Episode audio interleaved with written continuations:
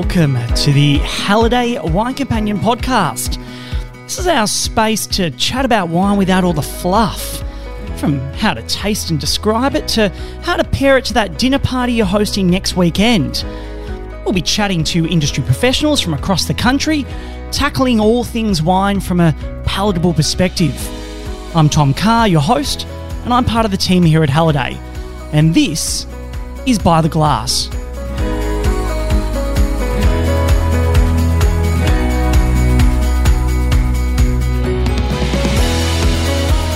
Good afternoon, lovely people. I am still up in Rutherglen in Victoria's northeast.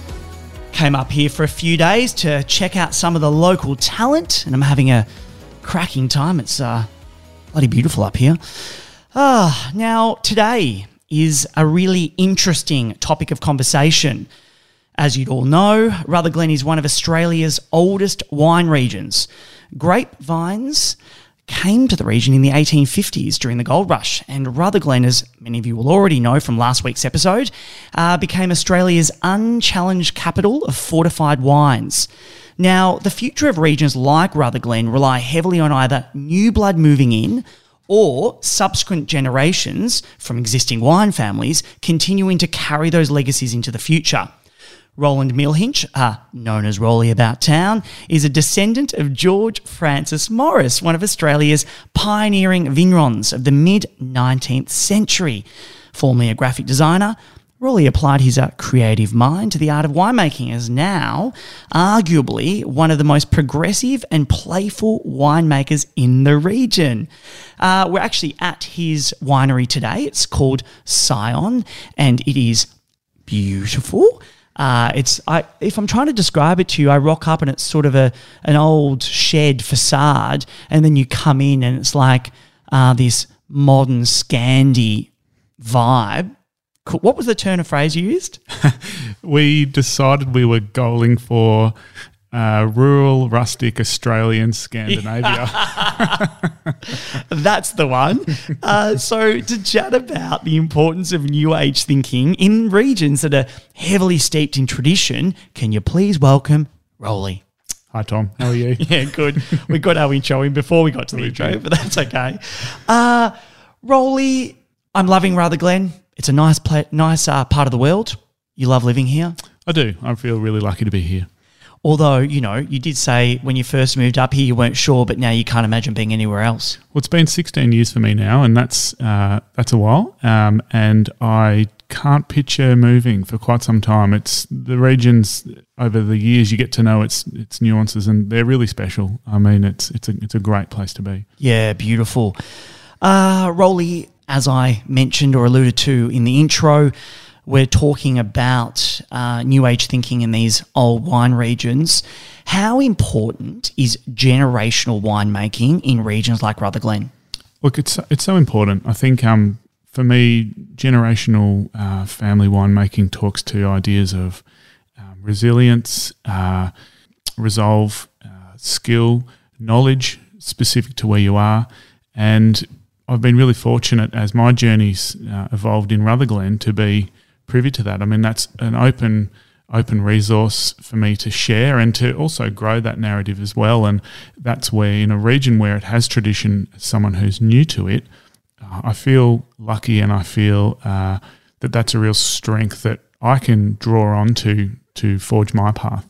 Do you feel the weight of your family name? I mean, you know, you've got a got a, a big shoes to uh, you know, walk in. No, not really, because I think you know the shoes they're they're different colours or they've got a different um, tread pattern or they're a different sort of shoe. They they might be made by the same. I guess shoemaker, but they're different shoes. Um, if that's an odd analogy, but I, I don't feel that I don't really feel that pressure, um, and I think it's it actually is not a pressure; it's an inspiration. Um, some of the traditions that my family have uh, form the base of where I start thinking around my wine production. And so they're intertwined, but I've, I've chosen to, instead of uh, continue them, to give them a different, I guess, leaning. Yeah. And how important is it, like for a region like Rutherglen, you, you know, you're three hours from Melbourne, so you're not just around the corner. Mm. Is it difficult for these regions to attract young talent? I mean, if, if people like yourself or some of the other, uh, you know, uh, multi generation um, uh, wineries up here, if you didn't have generations to pass the wineries on to, uh, you know, how do these regions continue to thrive into the future? It's interesting. I think in any line of work, succession and succession planning is a big challenge, and that's I think the beauty of an area I'm in is that that's a known, and so succession is often something which can be resolved, and we've seen that now in seven, eight generation producers, and and in other regions around Australia too, where that, that have a lot of history. Succession planning has been one of its successes, and so I think that's um, that's a real strength.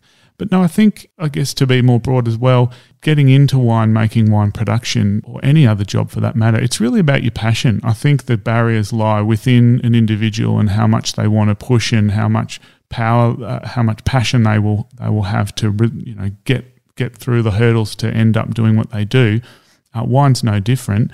And I feel that in areas like ours that do have this this tradition, that's almost a support network. So I wouldn't say it's more difficult. I'd say working alongside it has more benefits than anything else. Yeah. And uh, so, how important, I mean, obviously, you've just touched on it, but I, I really want to drill down into it. How important is tradition versus creative thinking, and how do you strike that balance? It is a balance, and that's the that's the point. I think um, an area like ours, if we look at it from the perspective of a visitor, it's all the better for having both these elements rather than just offering one or the other. So I think that's where Rutherglen is an amazingly exciting place um, to visit. Uh, it's it gives you both, and so it's it's a real strength. And so, obviously, when you came in, right? I mean, you're turning. We've just we well to give you context at home. We sat down and did a bit of a tasting, and we worked through all of Rolly's really good wines. Like, and I'm not just saying that, but they're really nice, Rolly. Uh, and we were looking at white wines that were made like reds, and we were looking at fortified Durif, and then we were going to muscat gin, and then uh, that we're going to put into um, cocktails, and it was just you know totally blew my mind as we were moving through the range. Uh, what motivates your experimental approach to winemaking? I think I think about this a little bit. Um, I think it's my formal training in design where you are you are, there to problem solve. And when there are things that are challenging, that's what inspires you to resolve them. It, they're not seen as a problem; they're seen as a challenge when you have to have to navigate through a certain um, way of thinking. And so my brain sort of molded in that way. And when it came to learning about winemaking and growing grapes, viticulture, so as a vigneron, we're, doing both together. As a vigneron, there were lots of really interesting challenges that I saw when I moved to region, and that was really around those varieties which are so traditional and they're the, the beauty about a traditional variety, tradition suggesting it might have existed in a place for a long time, is how ideal it is for that place. But next to that were lots of little um, narratives I felt these varieties could show us if they were interpreted a certain way. Um, so, beyond their suitability as a growing variety, I felt they had so much suitability as different sorts of drinks. And so that's where I guess my, my, my I talk about it as my old life, my, my, my previous life. It, it just naturally occurred to me that that's where we needed to be. And I think too, there's been a wonderful, a wonderful development of as the drinker, the consumer. You know, we're all hungry and thirsty to to see things that are new and playful and different. And so for for me, that gives me an opportunity. It's not a challenge. It's what what can we take to to our our wonderful um, followers and and drinkers this this season. What's something that the grapes could possibly give us? What's the little gift we can turn into something delicious? And so, yeah, that naturally leads you down this path of experimentation and adaptation. And and these are, of course, particularly things like adaptation. They're really they're, they're words we talk about a lot at the moment around yeah. uh, the circumstances in which we live, and that's that's energizing. I love that, and it's a good thing. So let's chat about muscat because muscat is the variety of Rutherglen, right? It's and I've had so many sticky muscats over the last couple of days. I'm almost sticked out, but but um, they're all um, you know delicious. You are really playing around with with muscat. Um, we've got a couple here. I mean, you make a muscat gin. Uh, you make a fortified uh, muscat, but not in the classification that you know many do. Can you chat to me about some of the uh, experimental things you're doing with the grape? Well, I think first and foremost, what is muscat? It's aromatic. That straight away gives you so many clues because when we think about aromatic drinks, there are they, they they approach you in a certain way. So for me, the first the first cab off the rank was a dry white wine we make with white muscat grape, orange muscat um, technically, and that gives the most amazing aromatic qualities when we when we just open the bottle and pour it in a glass. So Is that what we've got there? that's what taste? we've got here. and we- Oh, I'm going to taste it at yeah, the same time as you chat about it. Go for it. So this is a wine we call blonde because the color is it's a it's a pale straw, and blonde for me was a, a, a frivolous kind of identity to give it where we think about lunches and fun and and afternoons where typically with muscat we're not normally associating in that space, and the variety itself offers that when it's made in this style where you know I use a little bit of um, lees contact and skin contact to de- develop the texture that sits next to these aromatic components. It builds some savoury, um, tactile kind of nuance to the palate. So on the face of it, you might think, oh, it's a simple aromatic white wine, but on the palate, the muscat can offer this lovely subtle texture, which again, if we think about the time and place you drink this over lunch into the evening, um, you might be eating with that. So there, it's got purpose for food as well. So it's it's a lovely way to introduce those who know Rutherglen for muscat in a traditional sense to a, a wine like this that they still it happens it's been happening for 16 years that we've been making this wine. Even after the third and fourth sip, they're still looking at you going, and this is muscat. I know. It is. No, it is muscat. You can do lots with this grape. And in fact, globally, there are, you know, I think in, in Australia, I mean, I tell people we've trained Australians so well to think there's one muscat, I know.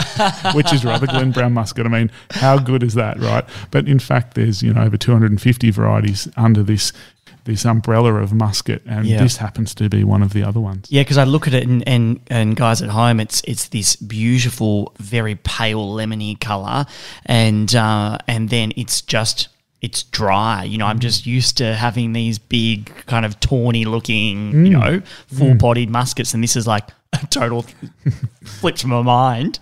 Uh, and how about so let's let's uh, let's talk about your muscat X and your muscat gin. Another two things you're playing around. Let's start with the X, shall we?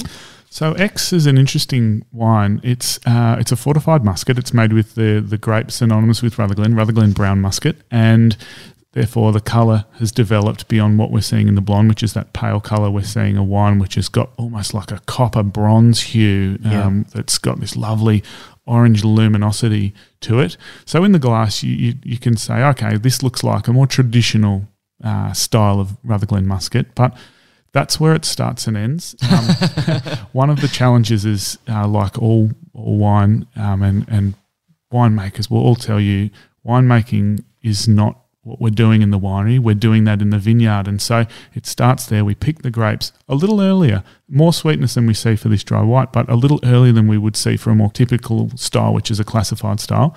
Therefore, on the palate, we're seeing a wine with less residual sugar. It goes uh, goes through the process of fortification, which, uh, by way of balance, offers a lovely, clean, persistent finish because that alcohol cleans that residual sugar away from your mouth and leaves this lovely, clean, lingering, persistent flavour.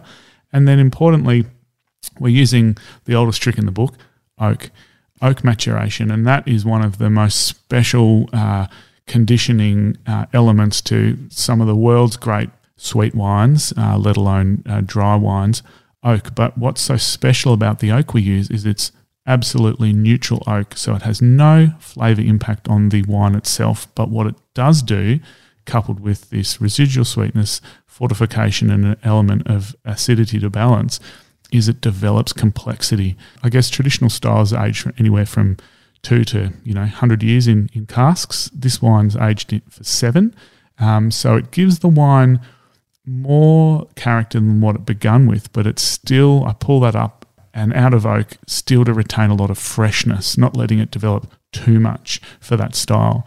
And the name X, I mean, it's an arbitrary value. It doesn't hopefully give any clues as to what it could be given there's such a strong will to want to classify it in one's mind when they're in region because they would have been drinking these styles all weekend. And I, I bottle it in a spirit bottle. It's a bottle people recognize for gin and whiskey. So there's some clues to not think about it as a muscat let's think about this as a drink we put on ice a drink we mix with a drink we will have from the afternoon onwards Rolly, is it is it controversial that you'd make a fortified muscat here and not follow the classification system at all? Not at all, because it's muscat and people are drinking it. So we're all cheering. Yeah. I mean, I think we have a real common goal, and I say this absolutely with honesty. We want people to drink muscat because it is delicious. We love it. It grows so well in Rutherglen, and it's a real, really strong part of our identity as Rutherglen producers. Whether it's in a Moscato, which you know the best Moscato is a Rutherglen Brown Muscat, and I'll say that, but um, right through to our fortified styles, which are traditionally classified and, and appreciated with um, with uh, uh, all the respect that goes with that classification system, or some of the stuff like we're talking about today, it's still muscat. So Yeah. I'm just so pleased that people in enjoying and we're seeing an absolute resurgence and interest in muscat generally, not just a certain style. The category as we're we're exploring in, in today is one of diversity, and so people can spend time up in region and. You could really have the whole weekend just looking at muscat, muscat. and still be curious by the end of the weekend because there's so much to see in this amazing grape.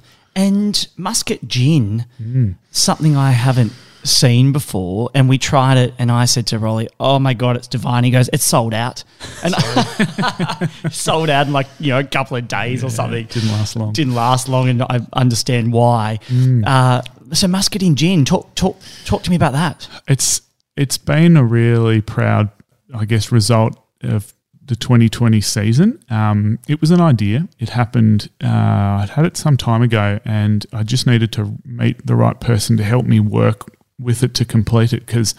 I needed to meet a distiller. You know, there's a big part of it in gin is distilling, obviously. So, um, in the end, I mean, the basic vision was let's infuse gin with muscat to see what happens, knowing that muscat, as we spoke about before, with its amazing qualities of aroma and um, sweetness, which are two of its strengths, in gin seem to make a lot of sense. So it's a fruit gin, and quite simply, hand-picked fruit goes into finished gin and steeps in that gin, Wow. and for eight weeks it it's it it um, harmonizes with the gin. It takes a little while, and then we basket press it um, really gently, and the resulting drink is a gin that is this amazing um, orange blush hue, and it carries the character of the gin. And we've teamed up with Backwoods in Yackandandah, who are, are bespoke distillers. They hand make these most amazing drinks um, from whiskey to gin. They do a lovely rye, rye whiskey and a few things, and they they have a gin which is um, based on um, alpine natives. They're, indigenous to the northeast, so they work on peppermint gum, strawberry gum, wattle seed, um, and then some of the classic gin components. And then we see those characters sit on the palate, but the muscat delivers this aroma of with that, and it, it's this musk and this rose hip, and it's it's it's quite intoxicating. And then we we look at the drink on the palate. We see clean, dry gin. Um, it carries a slightly elevated ABV of 43%, which gives it a lovely, clean persistence. The gin does the work in the mid palate, and then the length of the, the drink is this muscat sweetness. And so, I mean, Lee Lee Atwood, who's the distiller there, we we we came up with this uh, the way we thought we needed to make it. We did it, you know, two weeks in. We we I raced up to Yack to have a look at this drink that was evolving before our eyes, and we just looked at each other and we were we were honestly blown away. We thought that we've we've managed to do this. This idea has followed through exactly how we thought.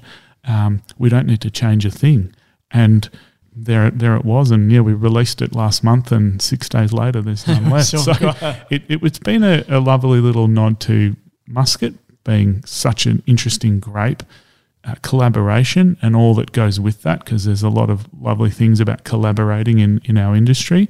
And experimenting. I mean, I think one of the mantras I, I have is risking nothing risks everything. That's literally what's just pinned up next to my computer in my office. And I think often you can be a bit nervous to try something different for fear of not failure. I think that's, you know, as vanity comes in there. It's more Yeah. something not working and whether that would be a, a loss commercially or it just it doesn't work. It's been a waste of time. But no way. Like that's where projects like this, when they work out, you just think, oh, we need to just risk more and more and experiment more and more. Yeah, Rolly, is it important for uh, wine regions to have uh, longevity and enduring success well into the future?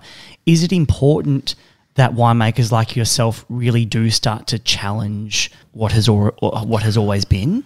I think in balance, again, it's like good wine, good food. Balance is, for me anyhow, that it's the key thing, the one thing that ties together a, a, great experience across all sorts of formats. And balance is important. So to, to the question, I think um, in and you know traditional areas like this, we've we've been experimenting for those 160 plus years or however many it is now. We've always experimented, and we've always that's probably what's kept this area, you know, in sustainable wine production for so long because.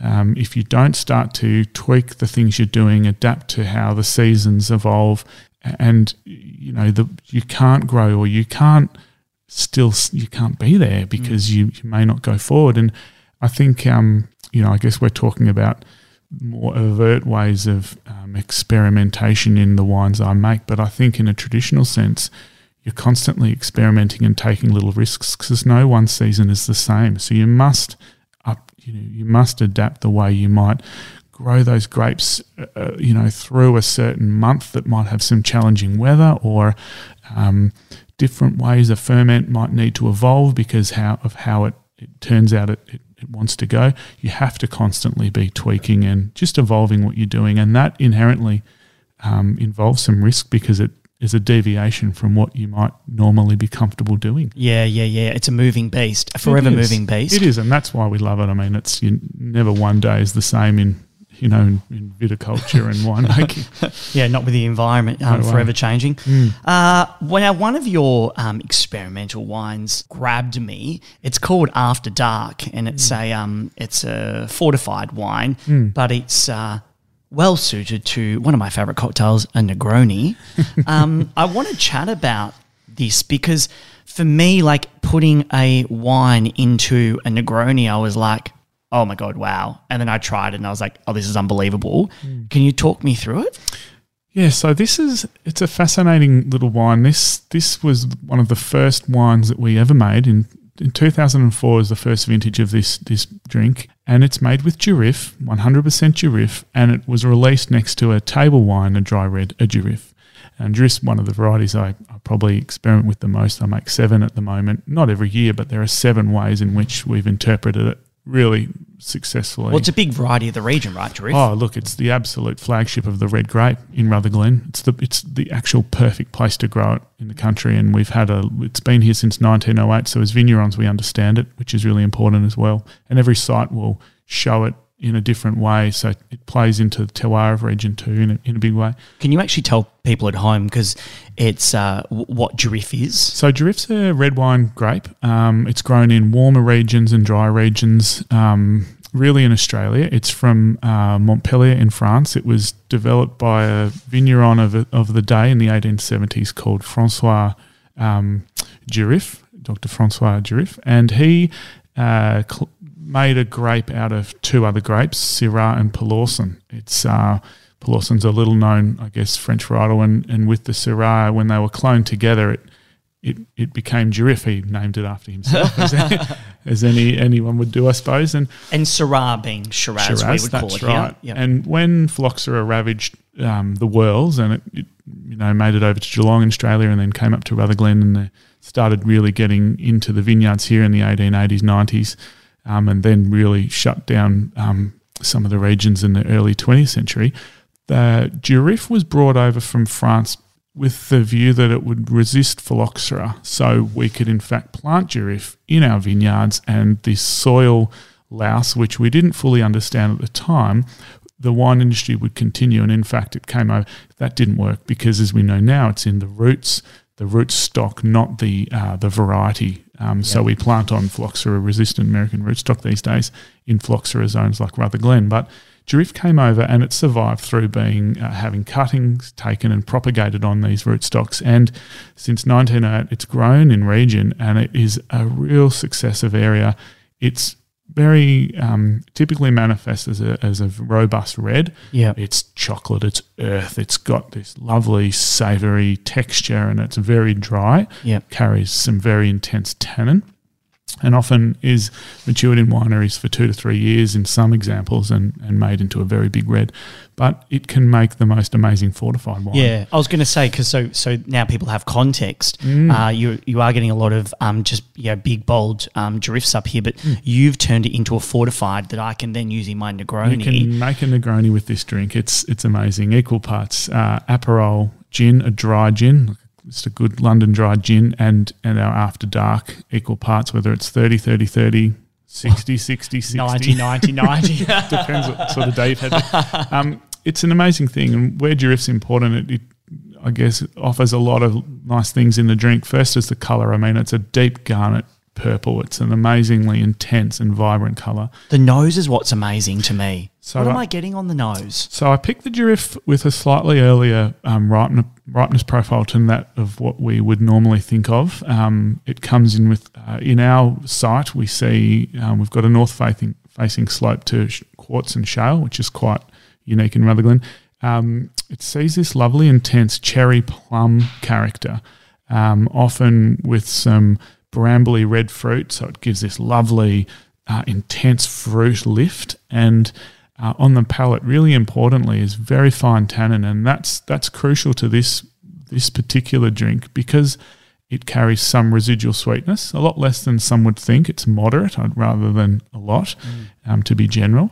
Is the tannin helps control that sweetness and give texture on the palate, and then with fortification, we see these lovely fresh fruit characters preserved and we see the balance struck between flavour, sugar, and a lovely clean finish. And that's the hallmark of this drink is not a sweet, sticky finish. We see sweetness in the mid palate, not necessarily on the nose, but on the, the finish. It's got this lovely, clean persistence, which is what this uh, this neutral grape spirit offers. And you would just sub it out with your vermouth.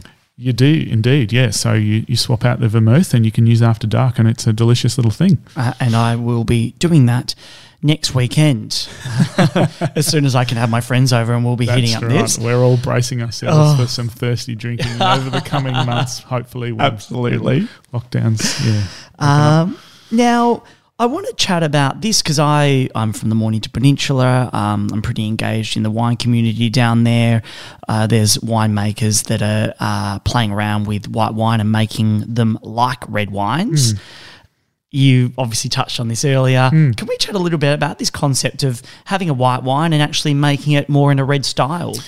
yeah. I think for me, it's not necessarily a red style, but we're using components that we do Techniques that you techniques. That's right. Yeah. So components or elements of the grape which we would normally uh, not engage in in white wine making in a more traditional sense, but using them. So I'm talking about the skins, namely, and um, one of the varieties that we we planted in here in 2003 and have grown, and I just absolutely are besotted with is Viognier, and that in itself has this wonderfully challenging reputation that. Uh, really puts the onus on me to deliver something which is is engaging and fulfilling as a drink um, with that context uh, is using these skins because Viognier for me I feel responds to that beautifully the skins contribute texture and I think when you're introducing this idea talking about using you know making whites like reds texture is a big part of that. In red wine we have tannin and that's an important structural component that um, can make or break wine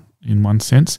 In white wine, we start to we're seeing, like you rightly introduced, a lot of people playing with this, and it's fantastic because for me, straight away, it heralds this suitability to certain sorts of food, particularly a lot of you know delicious, um, to be really broad, Asian cuisine that might have a little bit of spice or um, certain zesty, uh, fresh characters that sometimes is really challenging to to match with wine.